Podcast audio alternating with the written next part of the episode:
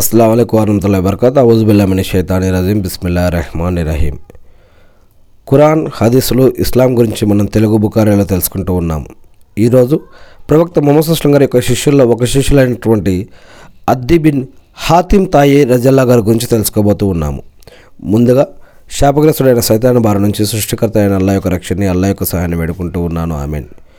ధరణి తారలో ఆధారంగా ఈ యొక్క విషయాలు మనం తెలుసుకుంటూ ఉన్నాము. అద్దీ బిన్ హాతిమ్ తాయి రజల్లా గారి గురించి. ఒకసారి ముస్లింలు తై అనే తెగతో పోరాడవలసి వచ్చింది. ఆ పోరాటంలో తై తెగ ఓడిపోయింది. ఆ తెగ నాయకుడు అద్దీ బిన్ హాతిమ్ తై ఇస్లాంకు బద్ధ విరోధి. ఆనాడు మరి హిజ్రీ శకంలో. కానీ ఆయన ముస్లిం యోధులను ఎదుర్కోలేక భార్యా పిల్లలని తీసుకొని సిరియాకు పారిపోయాడు. ముస్లిం యోధులు విజయ ఆనందంతో సమర సమర సొత్తును యుద్ధ సొత్తును యుద్ధ ఖైదీలను తీసుకొని మదీనా తిరిగి వచ్చారు. ఈ యుద్ధ ఖైదీలలో అద్దీ బిన్ హాతిమ్ తై యొక్క సోదరుడు సోదరి సఫానా కూడా ఉంది. ఖైదీలను విడిచిపెట్టాలో లేక ముజాహిదులకు పంచాలో ఇంకా నిర్ణయం తీసుకోలేదు. ఇలాంటి పరిస్థితిలో అటుగా మొహమ్మద్ అస్లం గారు రావడం చూసి సఫానా మొహమ్మద్ అస్లం గారితో సఫానా ఒక విషయం అన్నది. ఏమని? ఓ దైవ ప్రవక్త మొహమ్మద్ అస్లం గారు దయచూపండి తండ్రి చనిపోయాడు సోదరుడు పారిపోయాడు. ఈ దీనురాలని కనికరించండి అని సఫానా అన్నది. మొహమ్మద్ అస్లం గారు వెనక్కి తిరిగి చూసి ఎవరు నీ సోదరుడు అని అడిగారు. అద్దీ బిన్ హాతిమ్ అని అన్నది ఆమె. అతన అతను దైవ విరోధి దైవ ప్రవక్త యొక్క విద్వేషి అంటూ దైవ ప్రవక్త మొహమ్మద్ అస్లం గారు ముందుకు సా ముందుకు సాగారు. అప్పుడు సఫానా నిరా నిరాశ చెందకుండా తనను కనుకరించమని మళ్ళీ విన్నవించుకుంది. మొహమ్మద్ అస్లం గారు ఆమెను మన్నించి విడుదల చేశారు. పైగా ఎంతో పైకం కూడా ఇచ్చి ఆమెను సిరియా కూడా పంపించేశారు. సఫానా సిరియా వెళ్ళి సోదరుడికి తాను ఎలా బయటపడగలిగిందో వివరంగా చెప్పింది. మమస శృంగర్ గారి యొక్క నిజాయితీ దాతృత్వాలను గురించి అతని ముందు ప్రశంసించింది.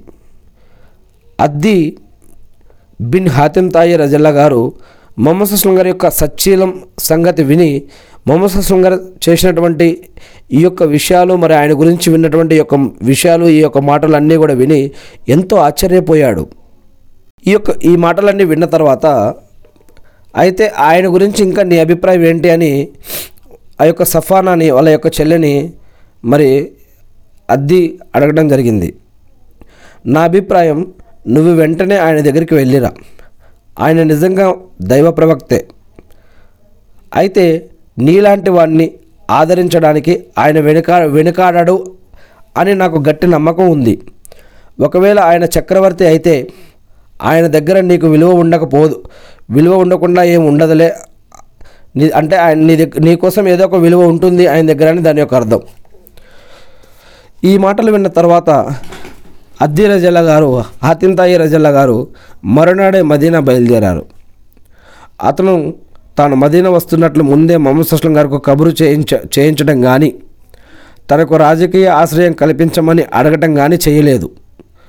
అయితే అల్లా అద్దె బిన్ హాతిం చేతిని నా చేతిలోకి ఇస్తాడు అని మొహమ్మద్ అస్లం గారు తన సహచరులతో అన్నట్లు అద్దెకి తెలిసింది. ఈ సంగతి కూడా అతన్ని ప్రభావితం చేసి ఉండవచ్చు.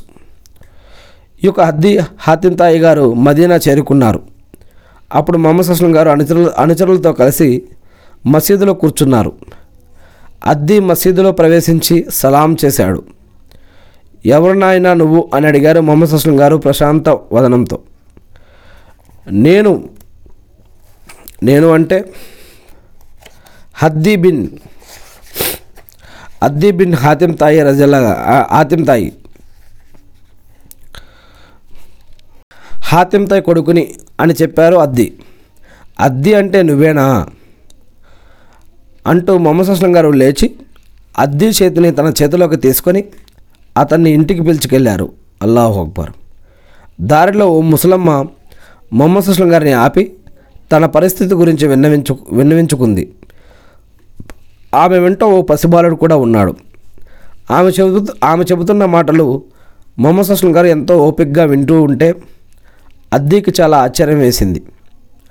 ఓ సాధారణ స్త్రీ మాటలు ఎంతోసేపటి నుంచి అంత ఓపిక్గా వింటున్నాడు అంటే ఈయన చక్రవర్తి ఎంత మాత్రం కాలేడు. అద్ది అంతరాత్మ ఆ విధంగా ఘోషిస్తూ ఉంది.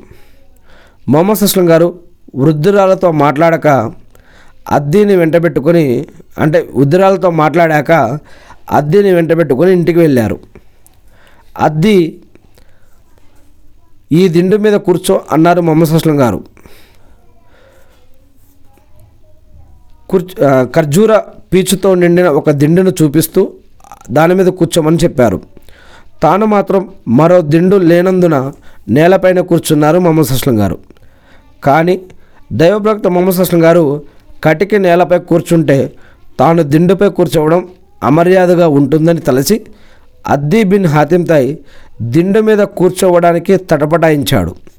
దిండు మీద మీరే కూర్చోండి అన్నాడు అతను సిగ్గుపడుతూ. అదేం కుదరదు మీరే దిండు మీద కూర్చోవాలి అన్నారు మొహమ్మద్ అస్లం గారు. అప్పుడు అద్దీకి దిండు మీద కూర్చోక తప్పలేదు. ఈయన చక్రవర్తి కానే కాడు. చక్రవర్తి అయితే ఇలా ప్రవర్తించడు అనుకున్నాడు అతను మనసులో దిండు మీద కూర్చుంటూ. అద్ది ఇప్పుడు చెప్పు నీ పరిస్థితి ఏంటి? నువ్వు రక్కుసీవి కదూ?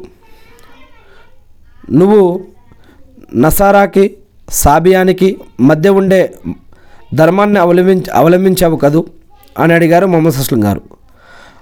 అవును మహాశయ నేను రకోసినే అన్నాడు అద్ది.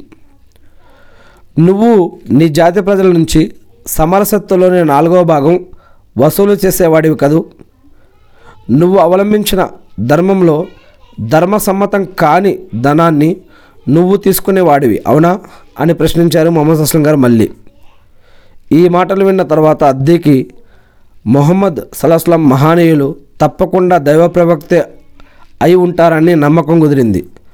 అందువల్ల అతను నిజాన్ని అంగీకరిస్తూ అవునండి నేనే విధంగానే చేస్తూ చేస్తూ ఉన్నాను అని అని అని ఒప్పుకున్నాడు.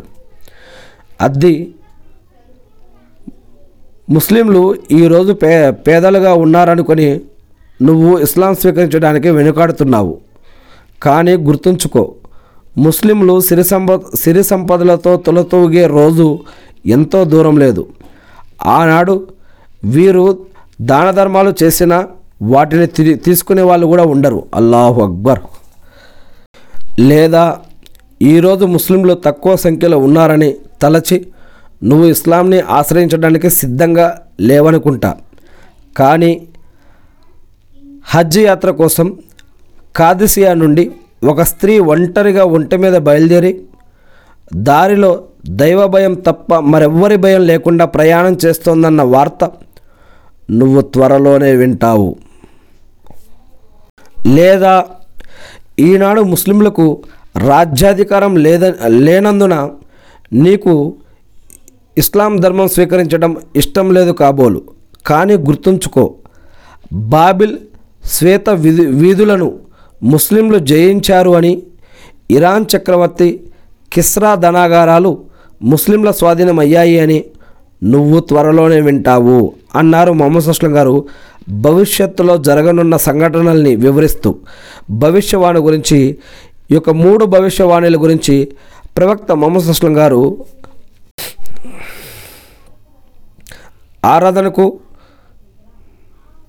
వారిని దేవుళ్ళుగా ప్రభువులుగా ఆరాధించడమే అంటే ఇదే అన్నారు మొహమ్మద్ గారు. ఆ తర్వాత హజరత్ అద్దీ రజల్లా గారు సెలవు తీసుకొని అక్కడి నుంచి వెళ్ళిపోయారు.